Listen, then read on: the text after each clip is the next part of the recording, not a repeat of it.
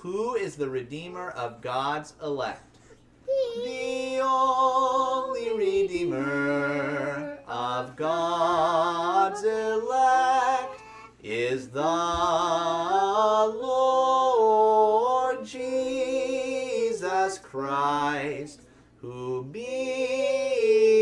the eternal Son of God became